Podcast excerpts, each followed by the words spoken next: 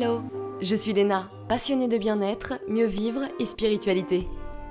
J'ai créé ce podcast pour faire connaître au plus grand nombre des méthodes alternatives pour aller mieux, que ce soit physiquement ou mentalement. Quel que soit votre problème, quelles que soient vos croyances, restons ouverts, restons curieux et testons. Hello, et voici la suite de l'épisode avec Emmanuelle Audegon, spécialiste de la peau et créatrice du site beautépure.com. Bonne écoute Justement, tu vas nous donner des conseils pour nous aider à améliorer notre peau. Mais euh, déjà, je pense qu'il faut quand même comprendre que la peau, c'est un organe d'élimination. Donc, si vous avez plein de boutons, c'est qu'il y a un déséquilibre à l'intérieur.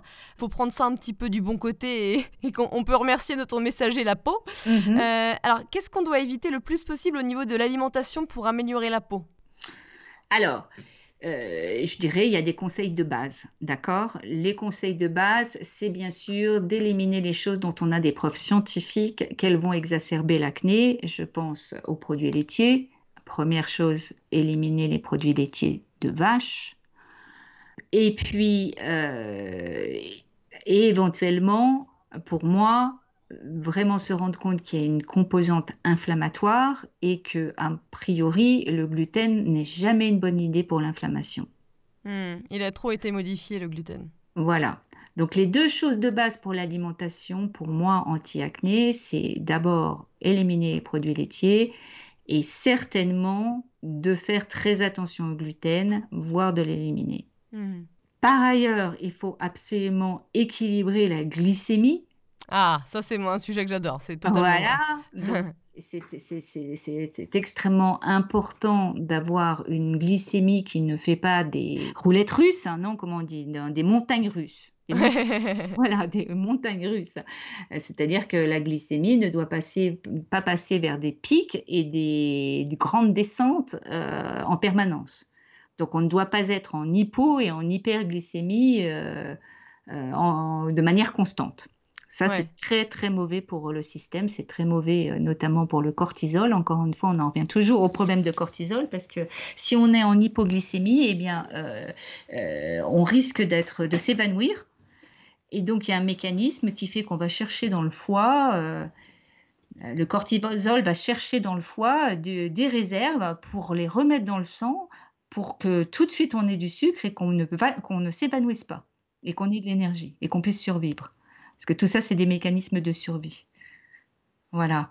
Donc euh, la lutte ou la fuite, ça intervient également ici. C'est-à-dire qu'à chaque fois qu'on est en manque de sucre, en manque de, carburant dans notre, dans notre système, eh bien, il faut aller le chercher, le sucre. Et donc, euh, ce qui va le chercher, c'est le cortisol. Donc, il y a une montée de cortisol, montée de stress et euh, libération du glucose par le foie, de l'énergie par le foie. Et donc ça, c'est pas bon parce que c'est ça qui, qui peut, euh, qui c'est donc un stress, un stress permanent. Et, et, tout stress, euh, j'en reviens toujours aux mêmes choses, mais c'est vrai qu'on use le corps euh, si on le stresse en permanence. Donc le problème de la glycémie, c'est que c'est mauvais pour tout le monde, pour toutes les hormones de la Terre, pour tous les problèmes hormonaux de la Terre. Il faut stabiliser sa glycémie. Et il faut la stabiliser particulièrement dans le cas de l'acné pour deux raisons. C'est que euh, si, euh, quand, on, on, élève sa glycémie de façon rapide et de façon importante, on va bien sûr solliciter l'insuline. L'insuline, c'est l'hormone qui prend le sucre du sang et l'amène dans les cellules. Et si l'insuline euh, est sursollicitée tout le temps, déjà l'insuline, c'est pas une bonne nouvelle pour les gens qui ont de l'acné parce que l'insuline va euh, exacerber les glandes sébacées, donc on va avoir de l'acné presque immédiatement. Et euh, par ailleurs, l'insuline, pour les jeunes femmes ou les femmes qui ont une prédisposition au SOPK, l'insuline va faire que leurs ovaires vont sécréter plus d'androgènes. C'est pour ça que chez ces jeunes femmes-là, chez ces femmes-là, on retrouve plus d'acné et des formes d'acné beaucoup plus importantes. Ouais. Alors il y a des gens qui vont se demander, ouais, mais comment je fais pour stabiliser ma glycémie? Alors ça, mon capitaine, ça s'apprend. Euh, Allez, dis-nous, chef. ça, ça s'apprend. C'est typiquement le genre de choses. Alors d'abord, on n'est pas toutes les mêmes. On n'a pas toutes les mêmes réponses au niveau de l'insuline de et de la glycémie. Euh, une, la, une, femme peut pouvoir manger une orange sans avoir de, de problème majeur et sans réagir avec de l'acné, tandis qu'il y a d'autres femmes pour lesquelles ça va être immédiatement des boutons. Faut se rendre compte de ça. Donc chacune est différente par rapport à l'histoire de la glycémie. On a des niveaux de sensibilité différents. C'est pour ça que oui, c'est un peu intéressant de noter sur un calepin quand tu as des réactions un peu vives. Moi, quand je travaille en, en, coaching privé avec une personne et qu'on suspecte un problème de glycémie, de toute façon, généralement, euh, on travaille avec un glucomètre hein, pour dire les choses, c'est-à-dire que je lui fais mesurer sa glycémie euh, souvent de manière à ce qu'on puisse voir exactement ce qu'elle peut se permettre et ce qu'elle ne peut pas se permettre. Mmh. Ah, c'est intéressant ça. Mmh. avant ça, avant qu'on en vienne à des choses comme ça, il faut être sûr de la chose, il faut être sûr que la personne a un problème de glycémie. Et quand même, le plus simple, et c'est là où ce serait un monde merveilleux en France si on pouvait avoir ça des médecins, je lance une bouteille à la mer si des médecins m'entendent, mais euh, vraiment, il faudrait être plus cool sur euh, les tests de justement pour repérer les problèmes de glycémie.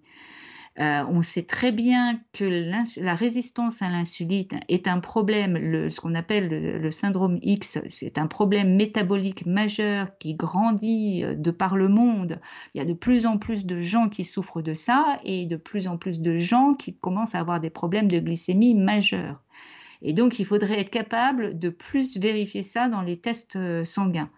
Et notamment, moi, ce que je trouve qui n'est pas suffisant, c'est qu'on se contente de mesurer la glycémie à jeun et on ne repère jamais une insulinorésistance avec juste l'insuline à jeun. Ouais, ça m'étonne pas. Voilà. Et donc, il faudrait des tests, en fait, de ce qu'on appelle l'hyperinsulinie provoquée, c'est-à-dire qu'on fait boire à la personne une substance très sucrée et on mesure immédiatement le glucose dans le sang, donc la glycémie, et on mesure l'insuline. Et ce qui nous intéresse là, c'est la réaction de l'insuline. Parce que si une heure plus tard, l'insuline elle est toujours très élevée et, qu'elle a du mal à... Déjà, est-ce qu'il y en a beaucoup de fait ou pas et est-ce qu'elle reste longtemps dans le sang? Ça, c'est les informations qui nous donneront pour sûr l'information selon laquelle la personne a un problème de glycémie ou pas, de régulation si elle est insulino-résistante. Et l'insulino-résistance, c'est vraiment quelque chose qui est derrière déjà 70% des cas de SOPK et on ne le vérifie pas. Et ça, ça me tue. Ça me tue. Ah oui, oui, c'est clair.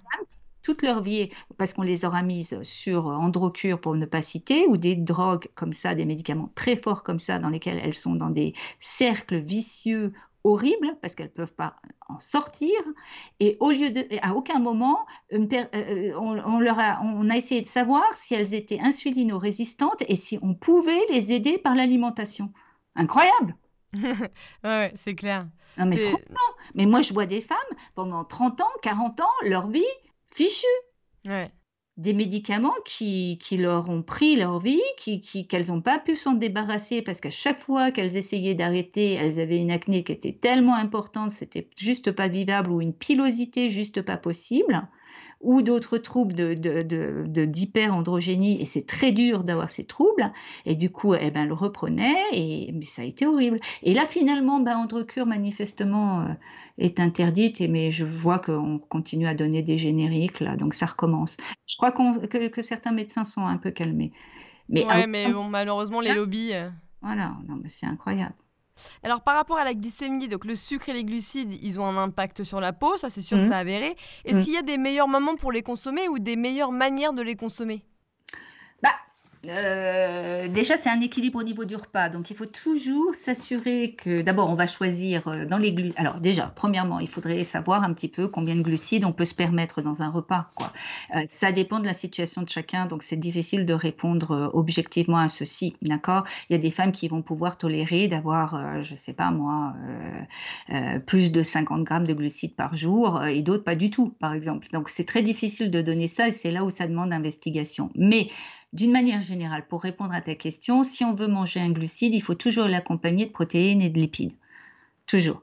Parce que de toute façon, ça, ça va ralentir son absorption du sucre. Voilà, son absorption. Donc la première chose, c'est qu'on ne mange jamais ces aliments seuls, même en collation, et surtout pas au petit déjeuner. Pour moi, le plus horrible par rapport à l'acné, enfin le truc que je vois et encore et encore et encore, c'est le petit déjeuner. Le petit déjeuner, c'est une horreur. Soit on, voit des gens qui prennent un petit déjeuner classique français qui est une horreur au niveau du sucre. du pain, de la confiture. Voilà. Quoique des fois il y a du beurre, donc au moins ça ralentit un petit peu, je dirais, à défaut d'être parfait. Oui, oui, oui, oui, oui, oui, oui, heureusement qu'il y a le beurre. Mais euh, donc soit il y a ça, mais bon, c'est des baguettes. Euh, c'est de la farine blanche, oui, sans intérêt. C'est glycémique, hein, c'est une bombe glycémique. Donc là, il faut pas se faire d'illusions, c'est vraiment très mauvais pour l'acné. La deuxième chose, c'est les céréales industrielles. Moi, je vois beaucoup de jeunes qui prennent ça. Ah bah oui, ou même fitness, tu sais, tous ces trucs-là. C'était bon d'ailleurs. Voilà, c'est à partir du moment où on extrue d'une céréale, de toute façon, faut pas enfin, c'est un aliment à index glycémique très élevé. Et surtout, encore une fois, le problème que j'ai, moi, c'est qu'on ne mélange pas des protéines et qu'on ne mélange pas des lipides. Oui, parce que tu te fais un petit porridge, de, par exemple, de flocons de sarrasin avec un peu de protéines végétales ou, ou de purée d'amandes, déjà, ça sera sûrement un peu mieux. Beaucoup mieux, c'est beaucoup mieux c'est beaucoup mieux parce qu'exactement, parce qu'il faut des formes de protéines et des formes de lipides. Mais déjà, les purées d'oléagineux, elles répondent un petit peu présentes sur les deux, euh, parce qu'une purée d'oléagineux, c'est beaucoup de lipides et un petit peu de protéines. Mais il faudra rajouter un peu de protéines, à mon avis, pour que ce soit bien équilibré. Et alors pour toi, c'est quoi le petit déj idéal? Bah, c'est plutôt un dé... enfin le petit déj idéal pour moi c'est plus facile si on peut l'envisager salé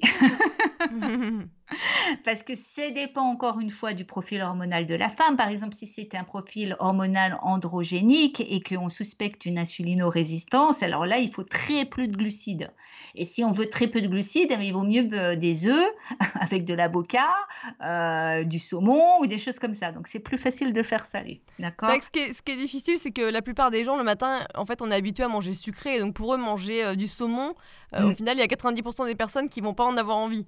Je sais, je sais. Alors moi, l'autre truc, c'est à partir de ce moment-là, ce qu'on peut faire, c'est euh, se faire des smoothies. Mais pas n'importe quel smoothie. J'en ai mm. donné une recette il n'y a pas très longtemps. C'est très important pour l'équilibre hormonal et pour l'acné que les smoothies ils soient pas sucrés, d'accord? Parce que ça c'est pas bon. Et quand on concentre plusieurs fruits en même temps, J'adore les fruits, mais je suis désolée, les fruits c'est du fructose et le fructose ça élève la glycémie. Et puis surtout, ça se digère pas de la même manière en fonction Et puis en plus de ça, de toute façon, ça se digère pas forcément de la même manière. Et pour certaines personnes, il vaut mieux éviter, il vaut, les prendre, vaut mieux prendre des fruits en dehors du repas. Pour ceux qui n'ont pas vu ton, ton post, c'est ah quoi ta recette de smoothie euh, Je crois que c'est au myrtille. Hein. tu en as demandé comme ça du fond de ma mémoire. Je ne vais pas être capable du fond de ma mémoire, surtout au niveau des quantités. Mais par contre, ce qu'il faut bien voir, il faut, faut, revenir sur Instagram, mon compte Instagram. J'ai posté il y a quelques jours. Et donc, c'est un bon équilibre parce qu'on prend des fruits à index glycémique très bas donc en ce moment, c'est la, saison des, baies, dont j'ai utilisé des mûres du jardin et des myrtilles du jardin. Voilà, donc c'est très bon, des antioxydants et c'est un IG bas et on n'en met pas beaucoup. D'accord? Et après, il faut euh, contrebalancer avec des choses qui vont apporter eh bien, euh, à la fois des bons lipides et des protéines. Donc là, j'ai utilisé notamment eh des graines de lin au départ et j'ai utilisé des graines de lin et des graines de chia, je crois, pour la texture, parce que je ne me fais pas toujours la même chose. Hein. Après, ça dépend, etc. J'ai utilisé du verre pour, faire un petit peu smoothie vert. J'ai glissé, quelques, quelques feuilles vertes parce qu'il faut les glisser absolument partout. J'ai glissé, bien sûr, des oléagineux pour leurs bienfaits. Et particulièrement pour l'acné, j'adore le sésame parce que ça contient beaucoup de zinc. Donc, comme je veux pas que les gens ils prennent des produits laitiers, et eh ben, j'essaye de leur faire consommer notamment du sésame. Donc, s'ils aiment le sésame, donc là, il y avait de la pâte de sésame. Et puis euh, après, euh, on peut faire des choses diverses et variées. Je me souviens plus ce que j'avais rajouté. Donc, j'avais mis du sésame, des fois, tu peux mettre aussi un petit super aliment, mais on est déjà pas mal hein, au niveau de la qualité. Voilà, voilà. Mais justement, il y avait quelque chose d'autre que j'oublie là. Donc, il faut vraiment aller regarder la recette parce que j'ai oublié comme ça. voilà. Mais ça, ça c'est une recette qui euh, était à index glycémique euh, bas, qui n'avait pas beaucoup de glucides dans l'ensemble de la recette et qui avait un bon équilibre et qui notamment avait de bonnes graisses. Et mon message, c'est que les smoothies, surtout ne les faites pas sans graisse, c'est une catastrophe, ça va entrer dans votre sang très rapidement, ça va élever votre glycémie et ça va vous donner de l'acné. Donc clair. Faites pas ça. Et faites attention aussi à des choses comme le bol de euh, d'avoine. Ouais. Bah, parce que ça, ça a une réputation, euh, soi-disant index glycémique bas, euh, etc. Donc moi, je vois des gens qui font ça. Mais le problème avec ça, c'est que en fait, euh, on se retrouve avec un index glycémique qui est en fait élevé. Pourquoi? Parce que c'est la charge glycémique, c'est-à-dire que si on n'équilibre pas avec des lipides et des protéines, encore une fois, si on en mange de trop de notre avoine, eh bien, ça va élever la glycémie. Hmm. Bah, tu vois, c'est pour ça que moi, quand je me fais mon porridge de sarrasin, je Mhm. rajoute toujours de la, de la, de la protéine végétale, euh, tu vois, ou alors des graines de chia, Voilà, euh, tu vois. voilà. genre de choses.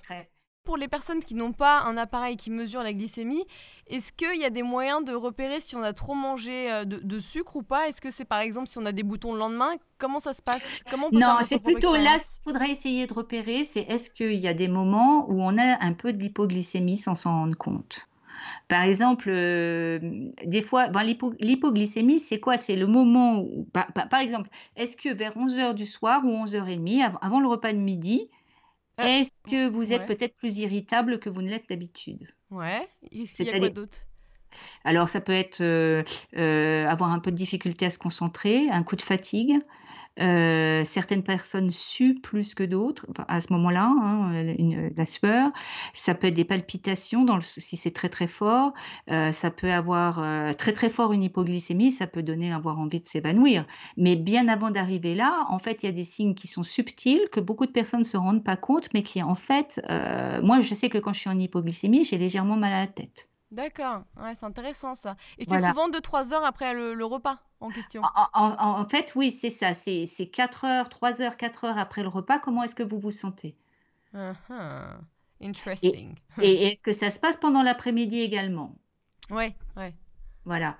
Donc, c'est vraiment, c'est là-dessus, quand je travaille avec quelqu'un, classiquement en coaching, c'est ce qu'on fait. C'est-à-dire que je lui fais faire un journal intime et notamment, euh, elle va me s'ob- s'observer euh, par rapport à des choses comme ça.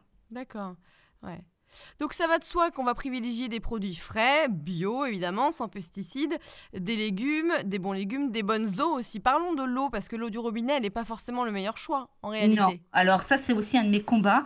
C'est une des premières choses que je demande souvent de faire pour particulièrement la question des perturbateurs endocriniens. J'en reviens toujours à mes histoires, mais c'est vrai, mais vrai. Et c'est pour ça, hein, je te dis, très souvent, je vois des jeunes femmes à 30 ans euh, qui ont des réels problèmes euh, de, dominance en oestrogène et on voit ça, euh, on, le voit dans, le, dans, le, dans les questionnaires de ressenti hormonaux notamment.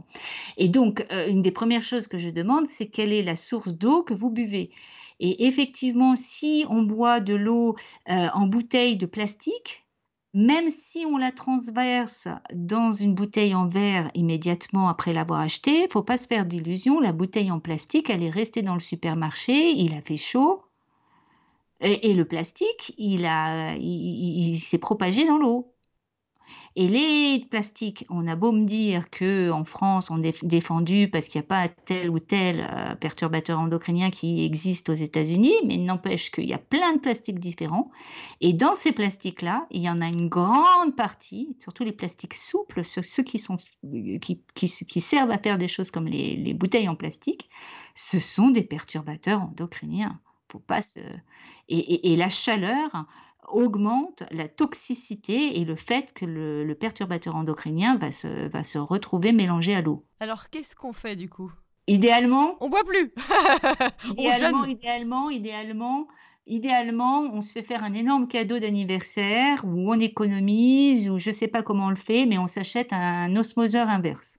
Oui, moi je vais opter pour un... Alors peut-être qu'au moment où il sera diffusé, je l'aurai déjà, mais un Berquet. Alors, je ne sais pas si euh, au niveau des marques aux- en France, ce qui est disponible, etc. Euh, moi, je, je, je, je sais que j'en ai un, que je j'en recommande à tout le monde. Euh, je, pense que l'osmose inverse est la meilleure solution. C'est un coût, mais d'un autre côté, les bouteilles, ça coûte aussi un sacré budget. hein, Ça, devient, ça devient très cher au final. hein. Bien sûr. Ouais. Alors, ce serait intéressant de donner un ordre de prix peut-être aux, les- Oui, euh, aux- aux vas-y. personnes qui nous écoutent, non, par rapport à des systèmes comme ça, qu'elles se rendent compte. Moi, combien, combien c'est? Parce qu'en fait, euh, je ne sais pas franchement en France. euh, Alors moi, le, le système. Berkey, c'est euh, environ 300 à 400 euros. Mais Voilà, c'est ce qui me semble aussi, que dans les, dans les prix de choses correctes, c'est à peu près ça en ce moment en France. Ouais. Si tu achètes des bouteilles d'eau, ça te revient du coup à très peu cher par rapport à l'année. Par contre, si tu bois de l'eau du robinet, c'est, ça va te faire un investissement, mais bon, ça dure des années et des années. Donc, euh, Oui. Et puis surtout, bah, au bout d'un moment, c'est un investissement santé. Donc, commande-le pour Noël avec toute ta famille qui participe. C'est ça, hein, c'est ce que je dis. Hein. Franchement, moi, si j'étais une jeune femme euh, euh, avec euh, soit des problèmes d'acné, soit des problèmes de dominance en oestrogène, un des premiers trucs que je ferais vraiment, c'est que j'essaierais de me faire offrir un osmoseur inverse. si je bois du plastique, réellement, réellement, réellement. parce que même l'eau du robinet, hein, il ne faut pas se faire d'illusions. mon mari est un ancien ingénieur en traitement des eaux, dans l'eau du robinet, euh, on n'est pas dans des eaux optimales non plus. Bah, justement, on trouve euh, des perturbateurs endocriniens, des, du chlore, des, des choses nocives. Hein, voilà. Selon les régions, euh, ça peut être plus ou moins dramatique. Moi, j'ai de la chance, euh, même l'eau du réseau est bonne là où je suis, mais je suis dans un endroit très privilégié. Mais euh, dès que je vais dans des villes, etc., déjà, je me dis quelle horreur, le goût de l'eau quand on est habitué comme moi. Bah, c'est un goût de chlore. Voilà, c'est soit du chlore, soit je ne sais pas quoi, parce que ça dépend des endroits. Mais franchement, déjà, boire une eau de qualité, c'est très, très important. Ouais. Alors évidemment, le stress, il joue un grand rôle dans l'acné. Il arrive souvent qu'on ait des boutons rouges après une période stressante et ça arrive souvent après. D'ailleurs, est-ce que tu as des conseils euh, à nous donner pour réduire le stress? Qu'est-ce que toi, tu fais et qui marche? Alors, moi, pour avoir été vraiment euh, très exposée à la chose, euh, je peux dire ce qui a marché sur moi et ce qui marche souvent chez les, personnes avec qui je travaille, c'est déjà de privilégier les choses qui nous font plaisir. non mais oui. Il faut s'amuser plus. Ben, c'est vrai, on s'amuse pas assez, c'est ce que je disais. Il faut s'amuser plus. Ouais, ouais, totalement. Moi, ma prescription, elle est simple. Hein, c'est, je prends une feuille, là, je dis, vous avez le droit de vous amuser. Et vous devriez vous amuser tous les jours. C'est-à-dire s'écouter, faire des choses qui nous font plaisir. Arrêter de toujours penser aux tâches quotidiennes à faire, quoi, c'est ça? C'est ça, se faire du bien, se faire plaisir, faire des activités qui nous font... Parce que plus on fait ces activités-là, plus on sécrète des hormones qui nous protègent. D'accord? On est plus résiliente face au stress quand on a eu ces hormones-là de créer. D'accord? Donc c'est super important. La prescription, vraiment, elle est simple. Tous les jours, faites quelque chose qui, que vous kiffez, quoi. Quelque chose que vous aimez. Ça peut être euh, un hobby, ça peut être. Euh, euh, qu'est-ce qui, qu'est-ce qui vous transporte? Qu'est-ce qu'elle est la, chose que vous faites qui vous fait plaisir, qui, qui vous apporte. Moi, je sais pas, moi, il y a des gens, c'est le crochet. Un Non, mais ça, c'est pas la bonne réponse.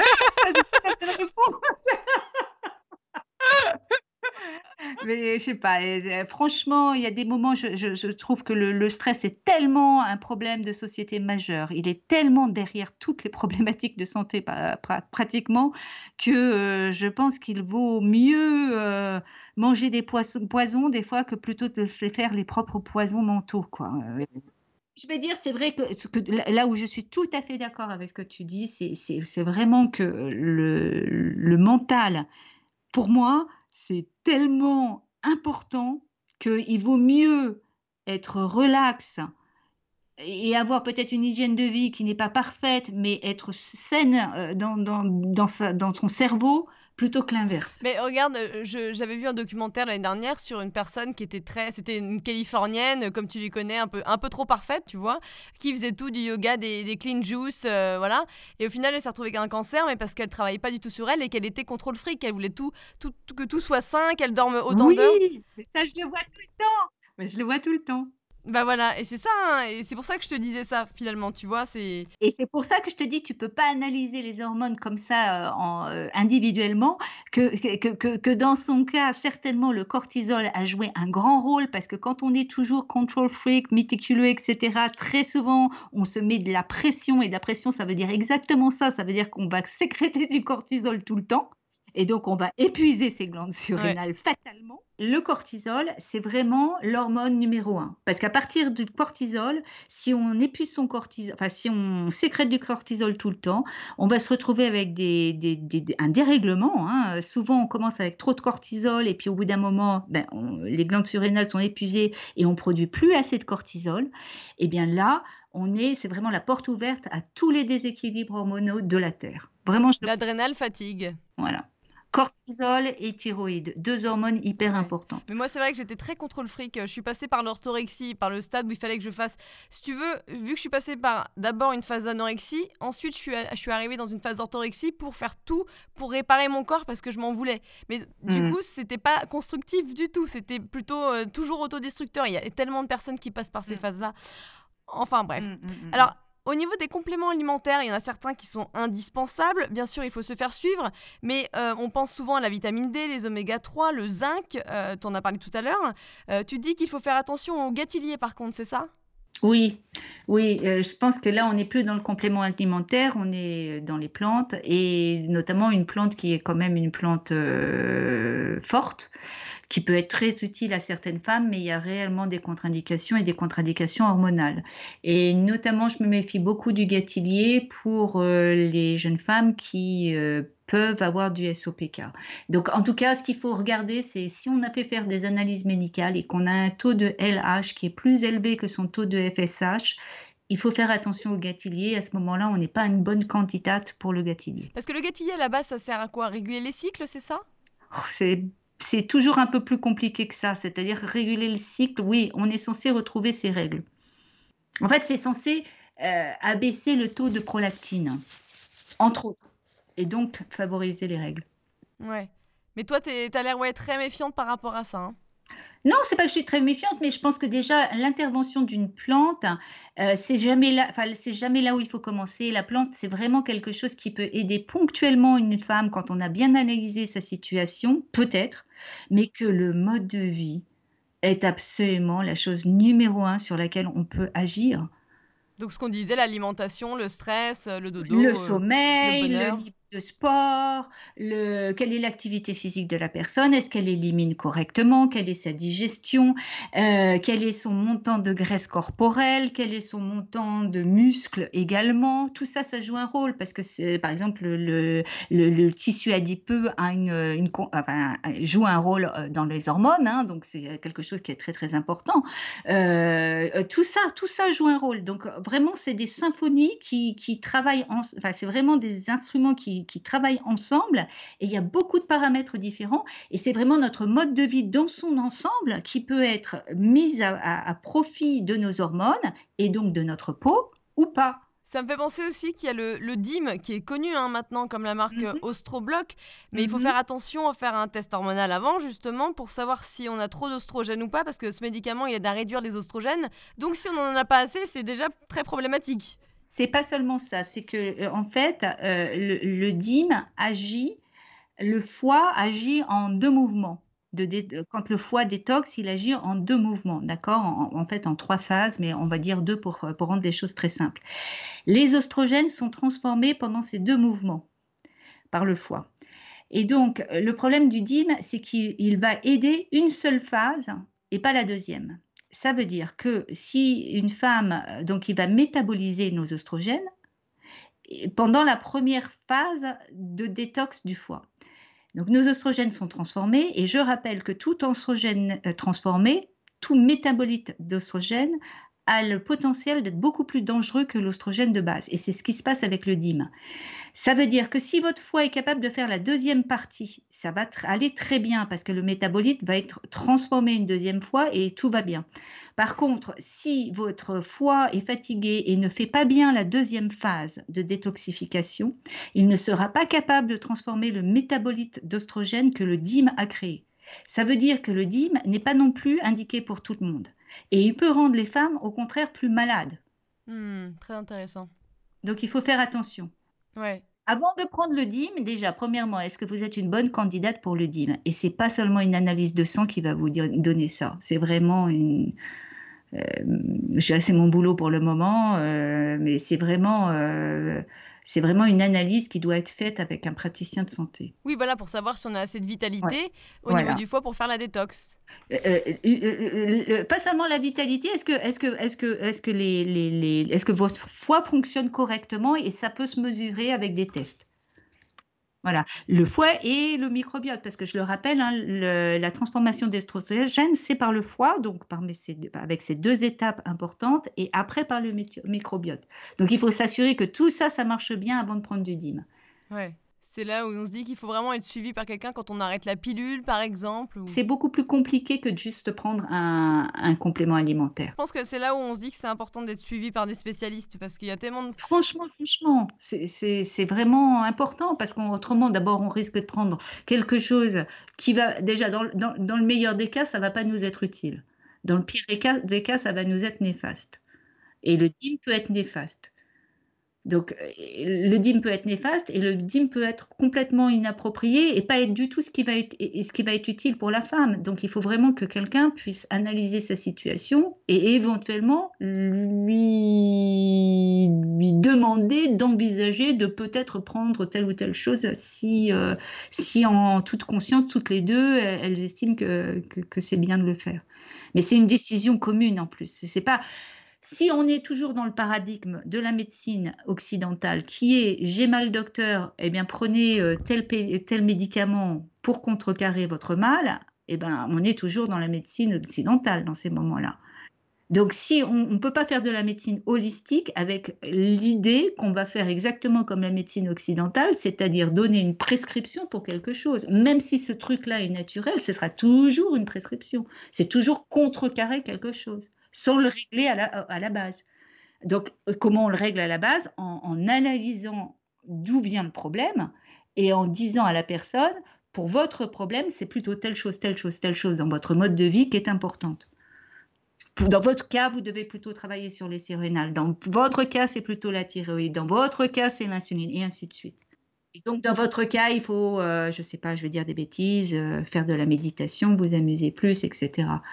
Ah, c'est votre, c'est l'insuline votre problème. Et eh bien dans ces cas-là, il faut euh, restaurer euh, la résistance des cellules à l'insuline. Et il faut, que les cellules acceptent mieux votre insuline. Et il faut euh, pour cela, notamment peut-être augmenter votre activité physique. Hmm. Très intéressant. voilà. Donc. je vais te poser des questions précises pour avoir tes conseils et si tu peux, tu peux de me donner des réponses rapides. Alors, quel est le meilleur ou allez, les deux meilleurs masques pour calmer les boutons? Bah, le miel de Manuka. Ouais, est-ce qu'il apaise, il cicatrise, euh, il désinflamme? Voilà. Quelles huiles essentielles marchent le mieux? Bah, ça dépend de J'ai horreur de dire ça, mais c'est vrai que ça dépend vraiment de la personne. Il y a des personnes qui réagissent très bien au géranium. Moi, j'adore le géranium. Pour faire quoi? Pour un, pour un bouton euh, d'acné, pour le calmer? Oui, pour le calmer, alors jamais pur, hein, euh, comme toutes les huiles essentielles, toujours à diluer dans une huile végétale. Donc déjà, trouver l'huile végétale qui vous convienne. Moi, j'aime beaucoup la jojoba.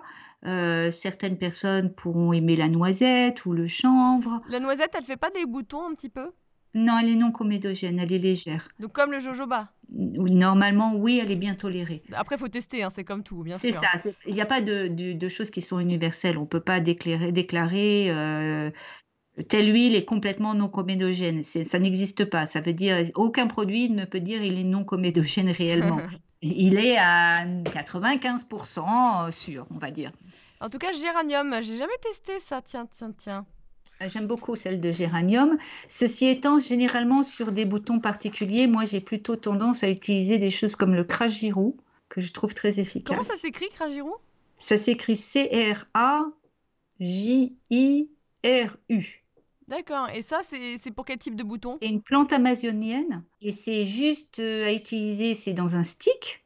Et en fait, on utilise ça sur un bouton pour le désenflammer pendant la nuit. Hmm. Et ça marche pour 9 personnes sur 10. Ouais, ouais. Et t'en penses quoi de l'huile essentielle de titri? Ah bah c'est une des choses de base. C'est toujours une des choses de base. Donc euh, moi, je travaille beaucoup en ce moment avec des mélanges de titri, de thé vert. Le thé vert est un actif réellement euh, scientifiquement euh, prouvé hein, au niveau du, du, comédon lui-même, d'avoir une action antiseptique vraiment intéressante, et du manuka. Hmm, ouais, ça c'est parfait. Et quand on a des microquistes, c'est quoi la meilleure huile essentielle? Il n'y a pas vraiment d'huile essentielle pour les microquistes parce que les microquistes sont insérés à l'intérieur de la peau, il n'y a pas d'ouverture et il est difficile de les avoir avec des huiles essentielles. Donc dans ces moments-là, ce qu'il faut faire, c'est un peu plus d'exfoliation pour amener les microquistes à la surface de la peau et éventuellement les éradiquer quand ils arrivent à la surface de la peau. Donc c'est là où moi, je, selon la sensibilité de la peau de la personne, je vais recommander des formes d'exfoliation, euh, jamais de toute façon sous forme de grains hein, dans mon cas, parce que c'est très mauvais pour les gens qui ont de l'acné. Donc ce sera toujours des exfoliations douces, généralement avec des enzymes.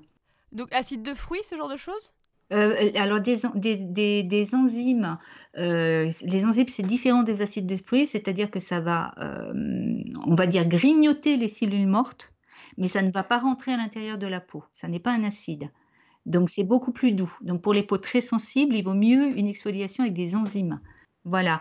Et après, si la peau est un peu plus costaud, on peut travailler avec un peu d'acide. Donc, ça peut être des acides de fruits. Donc, c'est par exemple ce que je recommande quand euh, dans ma méthode gratuite contre l'acné, je, je recommande de travailler peut-être avec du citron, du jus de citron, qui est un acide de fruits naturel. Donc, c'est une possibilité. Pour l'acné, généralement, j'aime bien quand même un peu d'acide salicylique. L'acide salicylique, c'est extrait du saule. Et j'aime bien l'acide salicylique parce que c'est euh, à la fois antibactérien et anti-inflammatoire. Et que c'est lipophile. Donc, ça a la possibilité d'aller à l'intérieur du porc et d'aller faire du nettoyage plus en profondeur. Hmm, d'accord, ouais. Alors si jamais on a une grosse pustule et on a un rendez-vous important le lendemain, quelle crème ou patch euh, ou autre peut nous sauver? J'aurais tendance à dire le sérum dont je parlais euh, plus tôt, le sérum euh, avec du thé vert, euh, du manuka et du titri. D'accord. Donc, si c'est un bouton qui n'est pas complètement mûr, etc., peut-être le faire déjà mûrir avec des compresses alternées du chaud et du froid pour faire en sorte qu'il mûrisse plus vite. Ah, pour que ça parte plus vite. Voilà, donc alterner le chaud et le froid pour le faire mûrir plus vite. Avec un coton? Euh, oui, un coton ou peut-être un gant de toilette euh, chaud au départ, enfin en avoir deux, avoir un gant de toilette chaud qu'on met dans, dans une eau très chaude. Tu vois bien, tu hein. vois bien la scène. Qu'est-ce que tu fais, chérie? Oh rien, je, de, je gère mon gros bouton. Alors ça, je n'ai, j'ai aucune culpabilité par rapport à ça. Non mais bonne technique.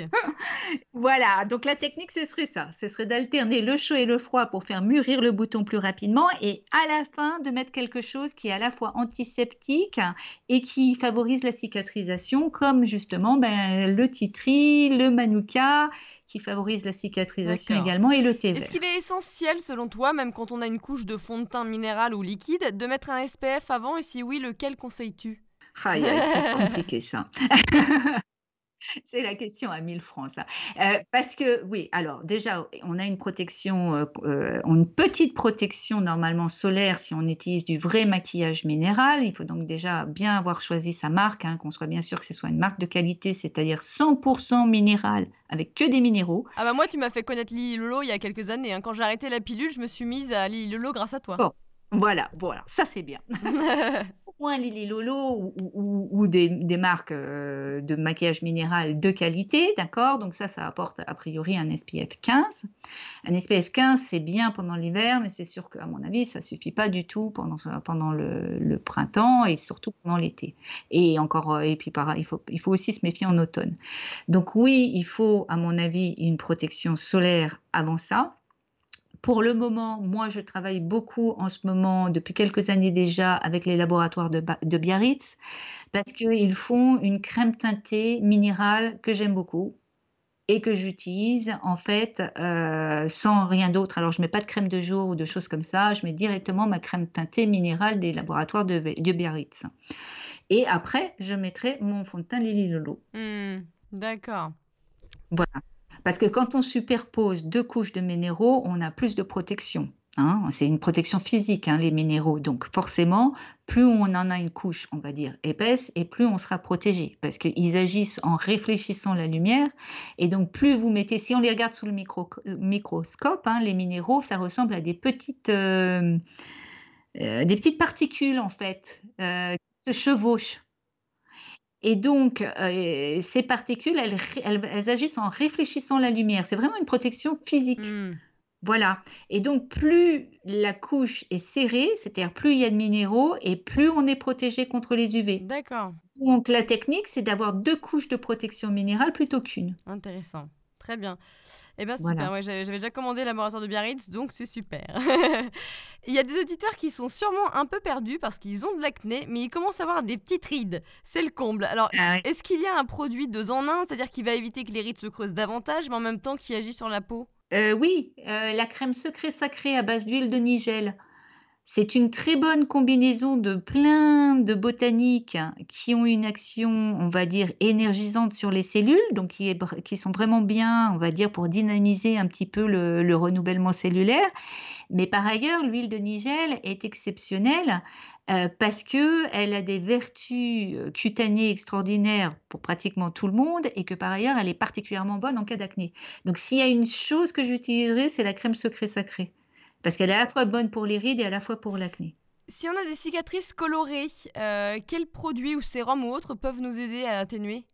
C'est de l'exfoliation. C'est essentiellement de l'exfoliation. Il y a trois choses hein, pour ce genre de choses. Absolument déjà, pas de soleil du tout. Une protection solaire, mais euh, de, de, de, malade. Vraiment, euh, de, de, faire attention à ne pas être exposé du tout, du tout au soleil. Je dirais même à la chaleur, parce que l'hyperpigmentation peut être créée par de la chaleur. Ce qu'on ne sait pas, hein. on pense que c'est que le soleil, mais en fait, c'est la chaleur également. Et il faut par ailleurs utiliser des exfoliants. Les fameuses enzymes. Alors, euh, soit des enzymes, selon son type de peau, selon la sensibilité de sa peau. Donc, ça peut être des enzymes, ça peut être des, acides de fruits, ça peut être des acides bêta, hein, comme l'acide salicylique, par exemple. Euh, de, les utiliser très régulièrement parce que ça, c'est ce qui va en fait euh, faire disparaître le pigment qui est à la surface. Mais par ailleurs, il faut envoyer un message aux cellules en dessous de ne pas continuer à continuer à produire du pigment. Alors c'est là, on va utiliser quelque chose qui désactive ce processus, donc des agents euh, éclaircissants. Et ça c'est quoi ça? Tu trouves ça où? Bah déjà, le citron est à la fois un éclaircissant naturel et un exfoliant naturel. Donc, on peut déjà travailler avec du jus de citron. Donc, tu mets, tu mets du jus de citron sur ta peau directement ou avec un coton? Alors, euh, ça, c'est la méthode de beauté pure. Et donc, il faut aller regarder dans la méthode gratuite parce qu'il y a le, mode d'emploi. Franchement, moi, je trouve que c'est mieux de l'utiliser un pinceau qu'un coton. Ouais. Parce qu'autrement, on en perd si on utilise euh, un coton. Et deuxièmement, on est bien d'accord, il s'agit d'un peeling. Donc, un peeling, ça veut dire qu'on va mettre quelque chose qui est acide sur la peau, mais on va l'enlever. C'est pour une courte période de temps. Donc l'idée, c'est pas de se dire on va mettre du sucre, du jus de citron puis on va aller se coucher. Hein. C'est pas ça. T'as la peau rouge le lendemain. Déjà de vérifier. C'est pour ça que je veux que les gens ils aillent vraiment vers cette leçon-là parce qu'il y a toutes les contre-indications. Il y a des tas de situations où il faut pas faire le peeling citron, notamment quand on est sous Roaccutane ou qu'on y a été il y a pas longtemps. Euh, quand on s'expose au soleil, c'est pas une idée de bonne idée de faire le peeling citron non plus. Et quand la peau est, endommagée euh, pour une raison ou pour une autre, euh, par exemple, si vous faites, je sais pas, une grosse session de, il y a des personnes qui font de la dermatillomanie là, qui, qui, qui vraiment vont essayer d'extraire leurs boutons. si vous avez fait une session kamikaze comme ça la nuit dernière, c'est pas une bonne idée de faire un peeling citron le lendemain. Tu m'étonnes, ça va brûler. Voilà, sur des croûtes, c'est pas une bonne idée. Donc, il ne faut pas faire le peeling citron sur une peau qui est excoriée. Tu laisses ça quoi 10 minutes, non? Ah non, non, non, non, non. Alors moi, moi, moi, dans la leçon, euh, je donne des directives, mais généralement, on commence avec une minute. Ah oui, d'accord. Juger de la sensibilité de sa peau. Bien sûr. Donc, il faut avoir son chrono. Il faut prendre son smartphone, il faut mettre le chrono et il faut commencer le chrono. Allez, on commence avec une minute. Généralement, la plupart des gens peuvent tolérer une minute. Alors, ça pique, hein, parce que c'est un acide. Donc, ça pique, c'est normal on rince extrêmement bien au bout des une minute, vraiment, vraiment, hein, de manière à ce qu'il n'y en ait plus sur la peau, et on hydrate. Alors le top, c'est de faire ça et de faire un, masque au miel de Manuka après. Ouais. De toute façon, tous les masques de la Terre sont plus efficaces avec une exfoliation avant. Ouais. Donc ça, on commence à faire des soins professionnels quand on fait ça. Même si c'est des choses qu'on a dans la cuisine, on peut, on commence à, à voilà, c'est l'idée d'un soin professionnel. Un soin professionnel, c'est toujours une exfoliation plus ou moins forte, et après on essaye de faire rentrer des choses dans la peau. J'ai acheté un peeling acide de fruits. Alors j'ai une peau qui est assez euh, solide, ça me pique pas trop, je la laisse un quart d'heure. Est-ce que on peut le faire deux fois par semaine? Alors oui, ça tout dépend. C'est pour ça que je peux pas vraiment donner des directives pour tout le monde par rapport au peeling citron et c'est pour ça que je veux vraiment ramener à la leçon parce que euh, une personne qui aura une peau super sensible ou de la rosacée ou des choses comme ça où c'est une contre-indication, ça ne ça va pas être super. Disons qu'on a une peau normalement sensible et en bon état. Et dans ces moments-là, on peut généralement faire 2-3 peelings citron par semaine. D'accord. Alors, ce qu'il faut faire avant toute chose, c'est qu'il faut augmenter le temps de pause. On peut partir par exemple sur un peeling citron deux fois par semaine et on commence avec une minute. Et après, on augmente le temps de pause par euh, incrément de 15 secondes. Donc première semaine, une minute, deux fois par semaine. Deuxième semaine, on va faire toujours notre deux peelings, mais on va le faire une minute et 15 secondes. Hmm. Comme quand tu reprends le footing, en fait, tu augmentes petit à petit. Voilà, c'est un peu ça. C'est ça. C'est tout à fait l'idée. C'est tout à fait l'idée. Alors si on a des, trous dans la peau, est-ce qu'il existe, euh, par miracle, des crèmes qui peuvent peut-être nous aider? Non. Ouais. bon bah voilà, rentrons chez nous. Non, non. Oui, ben non, c'est vrai, je, je, n'aime vraiment pas dire ça parce que ben, j'aimerais qu'il en soit autrement. Mais quand on a des cicatrices en creux, il faut surtout pas dépenser son argent, le, gaspiller avec des crèmes. Il n'y a aucune crème au monde qui va réussir à combler un trou. Hmm. Ouais. D'accord? Par contre, il y a des choses dans le milieu médical qui peuvent. Bah justement, bah, c'était ma question suivante. Est-ce que tu as testé des lasers, des micro-peelings ou autres que... Oui, bien sûr. Qui marchent? Bien sûr. Bien sûr. Bah, en cabinet de dermatologie, on faisait ça tout le temps, donc oui, euh, bien sûr. Euh, alors, euh, je ne veux pas non plus promouvoir des choses parce que tout dépend aussi quand même de l'habilité du chirurgien ou de la personne qui, mène la procédure. Donc, il y a une question, hein, je dirais, de doigté et d'expérience, d'accord? Donc, il y, a, le côté technique, il y a la machine en elle-même, et puis il y a le professionnel qui l'a conduit. Et ces deux choses-là sont importantes. Donc, surtout, n'allez pas voir des gens qui n'ont pas d'expérience. D'accord? Donc, euh, si une personne va aller voir, euh, d'abord, il faut consulter plusieurs personnes et se faire son avis. Pour moi, hein, c'est un peu comme un shopping quand même. Il faut aller voir plusieurs chirurgiens, plusieurs dermatos euh, et, leur, et leur demander est-ce que vous savez faire ça et est-ce que vous pouvez me faire voir des photos avant-après ou ce genre de choses. Ou en tout cas au feeling et, vraiment demander à avoir, à s'assurer que la personne a de l'expérience. Et dans ce cadre-là, pour des cicatrices, souvent, moi, ce que j'aime bien, c'est quand même les, lasers Fraxel. Ah, bah ça m'intéresse parce que moi j'en ai fait deux sur quatre, deux séances sur quatre et je n'ai vu aucune différence pour l'instant. Alors je sais que ça met six mois parce que le collagène il doit repousser, oui. mais pour l'instant je suis pas du tout convaincue. Après j'en ai fait que deux sur quatre donc je patiente. Alors je, bon, moi je peux pas répondre parce que effectivement comme comme, comme on te l'a exposé, c'est quelque chose qui c'est un peu comme mes peelings, hein, et ça met du temps. Ouais. donc euh, il faut pas être impatiente comme ça, et il faut avoir confiance quand même dans le processus. Bien sûr. Maintenant, il faut se rendre compte qu'encore une fois, que c'est une question aussi eh ben, d'habilité du praticien et notamment, bah, c'est lui qui dose les choses. Il y a une question de dosage et une question d'expérience. et donc toi, tu trouves que ça marche bien? Ah ben, quand c'est bien exécuté, oui, c'est formidable. Le, Fraxel, quand c'est bien fait, oui, c'est bah, formidable. c'est la référence euh, des, lasers, a priori. C'est quand même être censé le, numéro un, plus ou moins, des traitements euh, des cicatrices d'acné. Pour les cicatrices, ça dépend de quelle, parce qu'il y a tellement de formes de cicatrices d'acné qu'on ne peut pas répondre comme ça.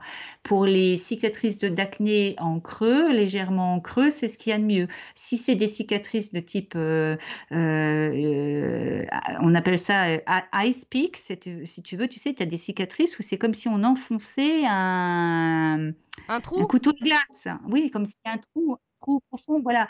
Et bien dans ces moments-là, ce type de cicatrice, on n'est pas dans du fraxel, par exemple. On est euh, dans des actes chirurgicaux où on va retourner la peau, où, on va soit fermer le, trou, euh, soit on va retourner de la peau pour euh, créer l'illusion qu'il y a quelque chose qui remplit. Et c'est esthétiquement ce qu'il faut faire pour ce type de cicatrice. Donc, il y a cicatrice et cicatrice. Et il y a différentes procédures qui vont répondre plus à certaines cicatrices que d'autres. Et le CO2, tu en penses quoi? Ben, Le CO2, j'en pense que c'est une destruction du tissu et que donc ça marche comme ça, c'est-à-dire qu'on crée, si tu veux, une blessure et on attend de la peau euh, une accélération de la prolifération cellulaire de manière à ce que ça reconstruise de la peau.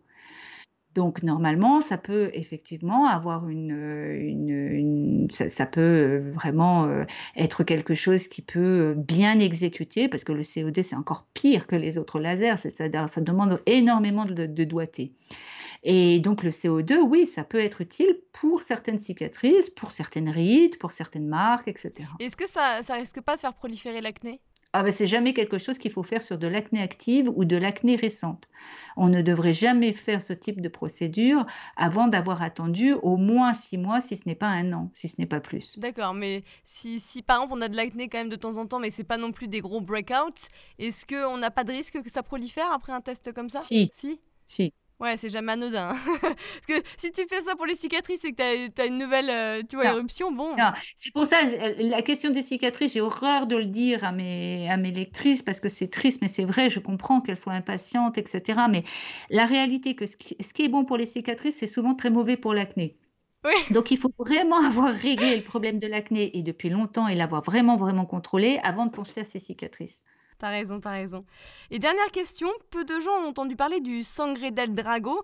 J'en ai moi-même mhm. acheté euh, à Solsemilla il y a quelques mois, mais j'ai toujours pas utilisé. Euh, il est en forme liquide, alors ça sert à quoi et c'est quoi en fait? Alors, euh, le sangre del, drago, c'est quelque chose qui est utilisé pour accentuer la cicatrisation, qui est en fait une sève et qui est aussi utilisé comme anti-âge.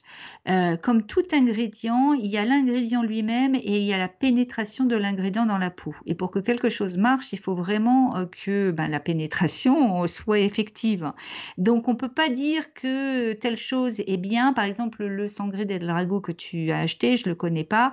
Et ne sais pas dans quelle mesure il est dans une formulation qui est susceptible de pénétrer ta peau ou pas. Ouais.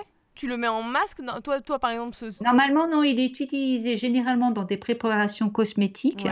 Euh, moi, je ne l'ai jamais vu utilisé euh, pur comme ça. Hein. Je l'ai toujours vu utilisé dans des préparations cosmétiques et, et en tant que soit anti-âge, soit agent cicatriciel. D'accord. Ok. Est-ce que tu as quelque chose à voilà que tu veux rajouter? Euh, ben, Moi, ce que j'aimerais bien, c'est que ben, les gens qui souffrent d'acné, ne désespère pas déjà.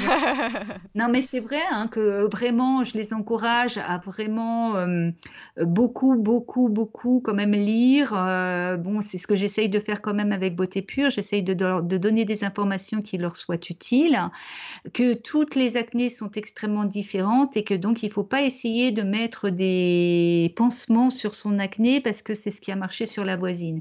Il faut vraiment essayer de comprendre sa situation. Donc il faut vraiment se rendre compte qu'il n'y a, a, pas une acné qui est pareille que l'autre. Il faut donc essayer de vraiment analyser sa situation sous les aspects hormonaux, sous les aspects digestifs également. Hmm. Et ne pas hésiter à se faire aider si on en a besoin. Euh, voilà. Ouais. Euh, où est-ce qu'on peut te trouver, Emmanuel? ben, pour le moment, bon, ben, moi j'ai toujours le blog Beauté Pure, euh, donc je suis toujours au service des personnes qui lisent le blog Beauté Pure, qui sont inscrites à ma newsletter et qui euh, reçoivent normalement euh, mes annonces quand j'ai un nouvel article, etc. Donc la première chose c'est ça, c'est d'être au niveau des articles, d'être sûr d'être sûr d'être sur ma newsletter, donc de s'être inscrite à un moment à la méthode gratuite. Ça c'est déjà la première chose pour qu'on coupe pas la communication parce qu'après c'est compliqué. la, deuxième chose, c'est qu'on me trouve plus sur Instagram ces derniers temps. Ouais. Parce que je me suis prise au jeu d'un petit peu d'Instagram, je trouve ça beau, etc. Et que j'ai beaucoup de personnes qui viennent d'Instagram, euh, voilà, qui sont intéressées. Puis ça me permet de faire des infographies, ça me, fait, ça me permet de faire passer des choses de manière visuelle. Donc j'aime bien de ce point de vue-là. Et puis par ailleurs, en fait, euh, je suis en ce moment en toujours, en, bah, j'ai toujours été euh, à cheval entre deux continents, entre les États-Unis et la France. Mais là, avec le, les situations de Covid, etc., je suis eh ben, en France et plus tournée vers la France en ce moment. Et donc, j'ai commencé à prendre des clientes françaises en coaching euh, particulier en janvier. Bon, j'en ai pris très peu hein, parce que je, voilà, j'avais pas beaucoup de place.